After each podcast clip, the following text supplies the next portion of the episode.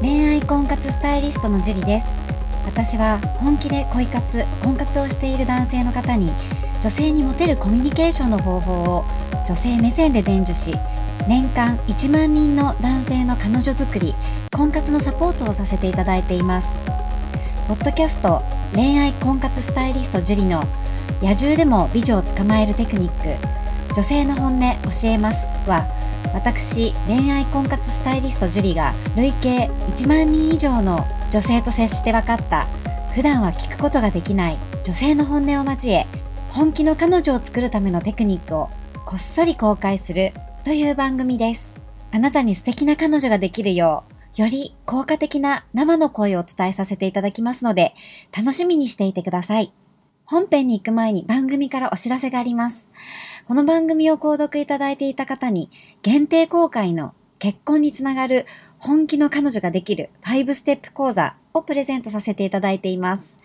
番組の一番最初のボタンをクリックすると、簡単にプレゼントが受け取れるようになっていますので、ぜひご覧いただければと思います。質問も受け付けていますので、どしどし送ってくださいね。それでは本編のスタートです。こんばんは、恋愛婚活スタイリストのジュリです。こんばんは、神崎です。はい。じゃあ今日も早速質問の方からお願いします。はい、えー、今回は、ケイスケさんからいただきました。はい。はじめまして、ケイスケです。はい。恋愛相談どうかお願いします。はい。恥ずかしい話、ネットで出会った女性を好きになってしまいまして、当時は彼女に彼氏がいたので、思いを秘めたまま過ごしていました。そんな時、彼氏と別れ、恋愛相談を受けたりして、より仲良くなって気づいたら、毎日電話してるといった状況になっていて、好きが大好きに変わっていきました。彼女は東京、僕は兵庫で遠距離です。少し時が経って大阪で一度会おうと約束しまして、つい先日2日間にわたり遊びました。1日目の夜に振られてしまい、理由としては元彼と共通点が多い、住んでいる場所、都などでした。今なら友達に戻れると言われて諦める決意をしたのですが、その場の雰囲気もあって、彼女と性行為をしてしまいました。ことの終わり、また会える。 と聞くと、しないならいいよ。という返事。そして別れの時間、ひどく泣いてしまいました。もうこの先一生会えないんじゃないか。さっきまで隣にいた人が遠くに行ってしまう悲しみを抑えきれなかったからです。そしてその日の夜に LINE で2日間楽しかったよ。と LINE が来ました。それから音信不通です。悲しみに浸ってご飯も喉を通らなくなりました。ですが、その2日後、今日の夜電話できると LINE が来て、電話の内容は君のことを傷つけたくない。でも諦めてほしい。友達に戻れたのです。これだけで本当に感謝です。でも僕は彼女のことを愛してます。会社の移動で半年後に東京に転勤も決まっていて、遠距離ではなくなりますし、ストーカーになるようなことをしませんし、なりたくもありませんからなりませんが、どうしても彼女と付き合いたいです。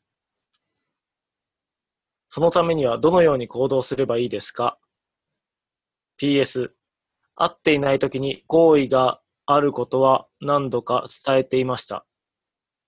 長文失礼しました。どうかご返事お願いいたします。という質問です。はい。ありがとうございます。まあ、ケイスケさんの熱い思いが伝わってきてね、こう、人を好きになるっていう、なんかこう、いいですね。 うん、いいですね。うん。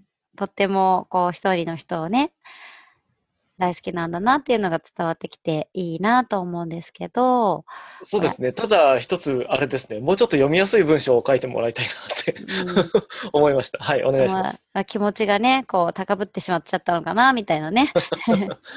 はい、あの文章をね、しっかり書けるだけで、やっぱりかっこいいんでね、それだけで。そうですね。多分この文章から性格がなんとなくわかります。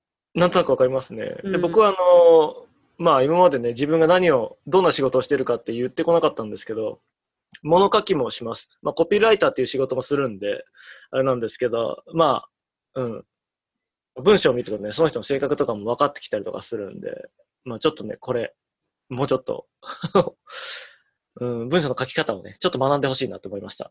うん。多分、まあ文章の書き方から察すると、ケイスケさんは結構、なんだろう。はっきりものを言えないのかなみたいな。うんうん、こう言い切るみたいな。多分、はいこう言ってるつもりだけど、でも、こうだけどこうで、ああだけどああで、どうだけどどうでみたいな。うんでも女性って結構言い切られたりとかする方が好きだったりするんですよね。おおなるほどうん、とっても優しい人だと思うんですけど、はいうん、結構ね、接続詞がめちゃめちゃ多いんですよ。はいで言い切らないんですよ、最後まで。点も丸もないから。そうですね丸一個もなかったですねうん、だから、その心で思ってることそのまま書いてると思うから、はいうん、それって、まるで終わらせないってことは、なんだろう、結構こう、ひ何かで言い切ったりとか、はっきり言ったりとか、言ってるつもりでもそれをなんかこう、自分でごまかしちゃったりとか、うんまあそういうのがすごい文章に出てやってるんですよね。はい。うん、それがやっぱりその女の子の前で泣いてしまったってところにつながるんじゃないかなってはい。思っていて、はい。で、やっぱりね、こう女性の方が結構強いと思うんですよ。うん、そんな気がしますね。うん、だってネットであって、まず1回目で告ったとも良くなかったかなって思うのと、はい。うん、まあ2日にわたって遊んで、性行為までして、友達ならいいよって言ってるこのさっぱり感、なかなかさっぱりしてますよね。なかなかさっぱりしてますよね。うん。私彼氏、ね、あの、前の彼とまだわかんないけど、こう、あ、共通してるからちょっと未練あるし、みたいな。うん。うん。で、やっときながら、やっときながらって言い方悪いですけど、そういう行為をしときながら、はい。あの、ねえ、友達に戻ろうよみたいな。はい。で、し相手の気持ちを知ってるのにね、うん。うん、なんか遊びか遊びじゃないかってわかると思うんですよ。うん、うん、うん。ケイスケさんがすごい熱い思いをこの女の子に向けてるってことは絶対この女性知ってるんですよね。まあそうですよね。うん、それでそういう行為をして友達ならいいよって言ってる感じの子だから、それがいい悪いじゃなくてね。はい。で、会えないって言ったのにまた連絡してきて友達になろうみたいな。うん。なかなかさっぱりした女性かなってうん。思うんさでっすよぱねり。。うん。わんぱ くわんぱく女子ですね。わんぱく女子。うん。はい。だわんぱく女子だから、この子の前で泣いちゃいけなかったかな。あーあ、どうしてですかえ、だってわんぱく女子って男性が目の前で泣かれたら引きますよ。あ、そういうものか。なるほど。うん。いや、でも自分のな目の前で別れるときにひどく泣かれたら、なんだろう、涙をこらえてるぐらいとか、こらえて一筋流れちゃうとかだったら、うん。なんか逆に嬉しかったりするけど、はい。 ひどく泣かれると結構引いちゃうかも。そっか。うん、うん、まあ、お別れの時僕ひどく泣いたことはないけど、うん、やっぱなんかちょっと泣きそうになったことありますけどね。 えだから泣きそうなのをこらえたり、ちょっと泣いてうんしまったりとか、はい。でもひどく泣くって結構ひどく泣くじゃないですか、結構。えー、みたいな。うん、ワンワンな感じですかね。な、わかんない。この言葉からするとそうに聞こえちゃう。うん、そうですね。まあ、どのレベルだったかちょっとわかんないですけどね。うん。まあなんか、泣いてしまうのは全然いいんだけど、ひどくははい泣かれたくないかも。なんかそれをこら え、こらえきれなくて出ちゃったみたいな。ああ、なるほど。だったら、嬉しいけど、で、しかもはい相手はわんぱく女子ですからね。はい。なんか、私結構わんぱく系じゃないけど、それでも引いちゃうから、はい。わんぱく女子だとさらに。ただ、うん。うん。また連絡が来たってことは人としてすごい好きだと思うんですよね、圭介さんのことは。うんうんうんうん。そうだけど、そうだな。時間かかりますね。うん、そんなイメージはあります。うん。だから時間かかってもいいと思うんだったら、はい。うん、彼女の一番の味方になって、いろんうなん相談を受けて、で、彼女が落ち込んでる時にアプローチするといいと思います。お、なるほど。そう。だけど、東京に転勤も決まってるんだったら、東京いっぱい女性いるから、ああ、まあ、素敵な女性いっぱいいますよね。そうそう、全然よ、多分忘れちゃいますよ。 なるほど。そっかそっか。東京出会いいっぱいあるし。はい。あと、あ一つ言うなれば、自分が好き好き好き好きってなってる時は絶対うまくいかないです。そういうもんですか。うんだから他に、えー女性を見てね、他の女性も見て、うん。この人いなくなっちゃうかもしれないって思わせるぐらい。だからい最初はね、親身になって聞いて、東京に来て、ちょっと余裕ができて、女友達もいるんだっていうことを匂わせ、うん。